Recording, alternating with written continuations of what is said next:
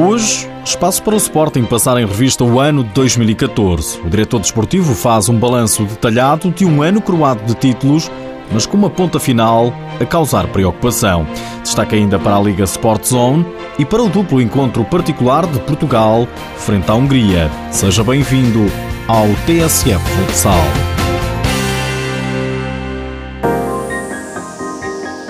Bicampeonato, Supertaça e qualificação para a Final Four da UEFA Futsal Cup. São estes os grandes feitos do Sporting em dois mil e catorze.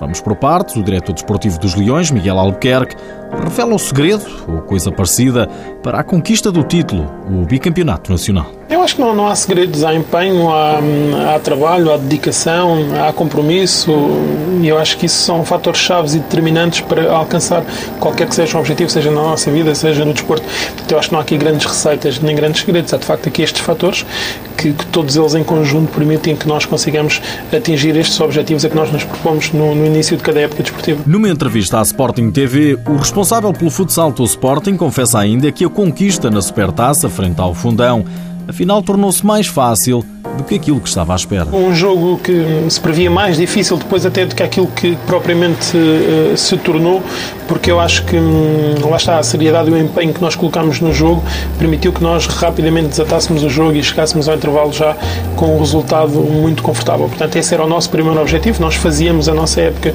por objetivos, obviamente, uh, cronologicamente, e este foi o nosso primeiro grande objetivo logo no início da época desportiva, que nós conseguimos ultrapassar até com mais facilidade que aquilo que nós estávamos à espera. Para coroar mais um ano de êxitos, nada melhor que alcançar a Final Four da UEFA Futsal Cup. Primeiro que tudo, acho que foi uma, uma exaltação leonina aqueles dias, porque acho que foi, foi inolvidável ver aquele pavilhão completamente lotado e, e aquele ambiente que se vivia ali, nomeadamente no último jogo, no jogo contra o Inter-Movistar. De facto, não éramos favoritos à partida, eu disse-o várias vezes, assumimos isso logo desde o sorteio, mas o facto de jogarmos em casa diminuía essa percentagem de favoritismo também que o Inter-Movistar pudesse ter relativamente ao, ao Sporting. Logo a seguir, à qualificação para a Final Four, mais um dado importante no ano dos Leões. O Sporting candidatou-se a organizar também a prova no M E O Arena, em Lisboa. Eu espero que seja uma das nossas grandes vitórias já no mês de janeiro, que seja, que seja de facto dia vinte e seis, podermos estar aqui a falar sobre, sobre essa vitória e nessa candidatura. Eu acho que é... É fundamental, fundamental para aquilo que são as nossas aspirações desportivas, fundamental para o Sporting enquanto clube, porque é aquilo que eu digo, o Sporting tem que estar sempre nestes momentos, sempre nestas grandes organizações, fundamental para o futsal, eu acho que é, que é determinante também para a modalidade, é fundamental para o próprio país e para o desporto em geral também, e é aquilo que eu, que eu já disse. A UEFA Futsal Cup, sendo em Lisboa, será provavelmente um dos maiores eventos desportivos em Lisboa no ano de dois mil e quinze. Mas nem tudo foi positivo no ano leonino. A UEFA Futsal Cup parece ter feito mal ao Leão. Logo a seguir, para o campeonato, a equipa comandada por Nuno Dias desatou a fazer maus resultados e terminou o ano dois mil e catorze na terceira posição. Foi uma, uma descompressão inadvertida, ou seja, não, não, não é propositada, não, não acredito que tenha havido nenhum relaxamento da parte, da parte deles, uh, mas de facto as exibições não, não saíram, mas temos que perceber também que foram ali dias muito intensos. Foi, foi uma competição muito exigente, não só a nível físico, mas também a nível psicológico e a nível mental. Foi colocada uma carga emocional muito elevada em cima, em cima dos atletas, porque temos que perceber que apesar de não sermos uh, candidatos, o facto de jogarmos em, em em Portugal, em Odivelas, perante os nossos adeptos. Ainda assim, Miguel Albuquerque trata de tranquilizar os adeptos com confiança. No canal do clube, este diretor desportivo traçou para dois mil e quinze um objetivo claro. Que é conquistar o nosso o tricampeonato. Uma coisa inédita, inédita para este grupo de trabalho, inédita até para o Sporting, que, que não é inédito, mas já há muitos anos que o Sporting não, não, não, não o consegue. Portanto, eu acho que nada nos vai desviar destes, destes objetivos. Há o facto de estamos em terceiro lugar na, na, na Liga Sportzone, não era este o lugar que nós queríamos, obviamente, mas também nada está perdido por enquanto. Daqui para a frente, Miguel Albuquerque promete um Sporting a continuar a vencer mais que os outros. O Sporting tem estado na ribalta do futsal nos últimos anos, é lá que nós nos queremos manter, manter esta hegemonia que nós temos conseguido nos últimos anos. Nós estamos fartos de dizer isto, o Sporting conquistou quatro títulos nos últimos cinco possíveis, nos últimos cinco campeonatos nacionais o Sporting conquistou quatro.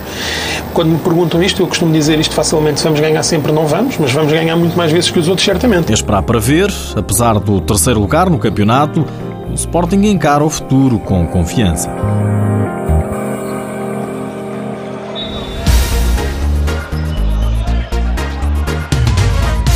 E é da Liga Sportzone que continuamos a falar. Este fim de semana jogou-se a jornada dezasseis, os primeiros jogos do ano. O Benfica continua imparável. Os encarnados golearam o Póvoa Futsal por cinco zero, diz a crítica ao ritmo de ré. O ala das Águias bisou, logo a abrir, e acabou por desmontar a estratégia defensiva da Póvoa. É a leitura do treinador do Benfica, Joel Rocha, que é o canal do clube. Não poupa a arbitragem. O Póvoa veio com uma estratégia de sofrer o mais tarde possível o primeiro golo e depois disso sofrer, perder pelo menor número possível de golos. O Benfica foi competente, conseguiu encontrar estratégias, independentemente do tempo ou do minuto que os golos chegaram.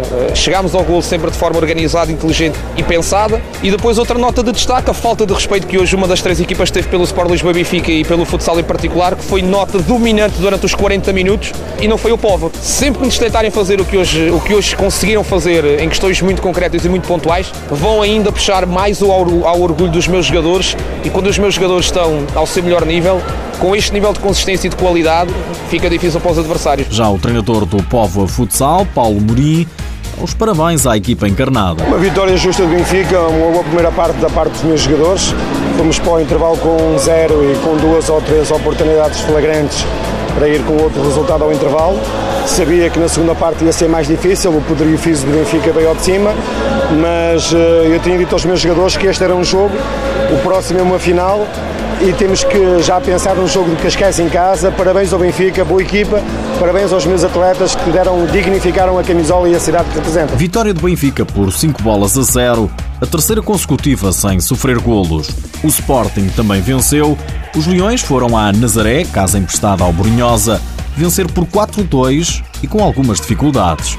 O Sporting esteve a perder, mas acabou por dar a volta ao resultado com um André Souza inspiradíssimo. O guarda-redes leonino fez várias defesas importantes e ainda fez uma assistência para golo.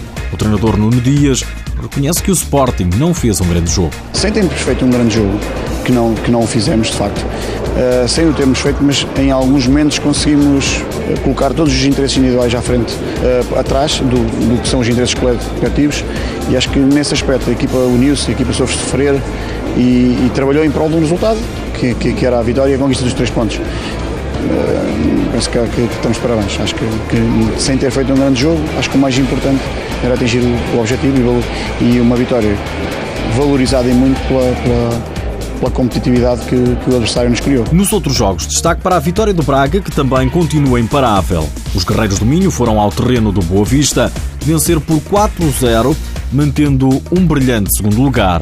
O Leões Porto Salvo recebeu e venceu o Unidos Pinheirense por cinco a três, o Módicos foi a Vila do Conde bater o Rio Ave por dois a zero e o dramático Cascais empatou em casa com o Fundão quatro a quatro num jogo emocionante. Ontem, no jogo que encerrou a jornada, o Belenenses venceu categoricamente o Olivais por oito bolas a uma, num jogo que até deu para o guarda-redes azul Roger marcar. Olhando para a tabela classificativa, o Benfica continua no comando com quarenta e seis pontos, o Braga é segundo com menos seis, seguido do Sporting com menos sete.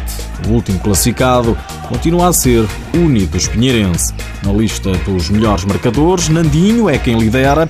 O jogador de Boa Vista, apesar de não marcar esta jornada, soma vinte e um golos. Nos últimos dias ficamos a saber que Xande é o novo reforço do Benfica. O ala brasileiro de vinte e seis anos, que nas últimas temporadas representou o V I E Minas e foi o melhor marcador em dois mil e doze, chegou à Luz com a ambição de ser campeão já esta temporada. Também o Póvoa Futsal garantiu um novo reforço, Boris Ramalho, brasileiro de vinte e cinco anos, que representava o Omonia Futsal do Chipre. Uns entram, outros saem. No Fundão, o ala Oswaldo Moreno rescindiu com o clube da Beira, regressando ao Portela, o anterior clube. A Seleção Nacional já prepara o duplo encontro particular com a Hungria. Jorge Braz orientou hoje de manhã uma sessão de treino, estando outro previsto para a tarde. O selecionador viu-se obrigado a chamar o ala do Benfica Ré e o guarda-redes do Braga, Vitor Hugo, para substituírem os lesionados Ricardo Fernandes e João Benedito. Os jogos com a Hungria estão agendados para amanhã e quarta-feira na Nazaré. Por hoje é tudo. Já sabe que o T S F Futsal está disponível em podcast e no blog futsal ponto t s f ponto p t. Já agora, sabia que Ricardinho está de regresso às quadras após dois meses lesionado? O internacional português do Inter-Movistar já anda a fazer das suas, já marca pelo clube espanhol, é um facto.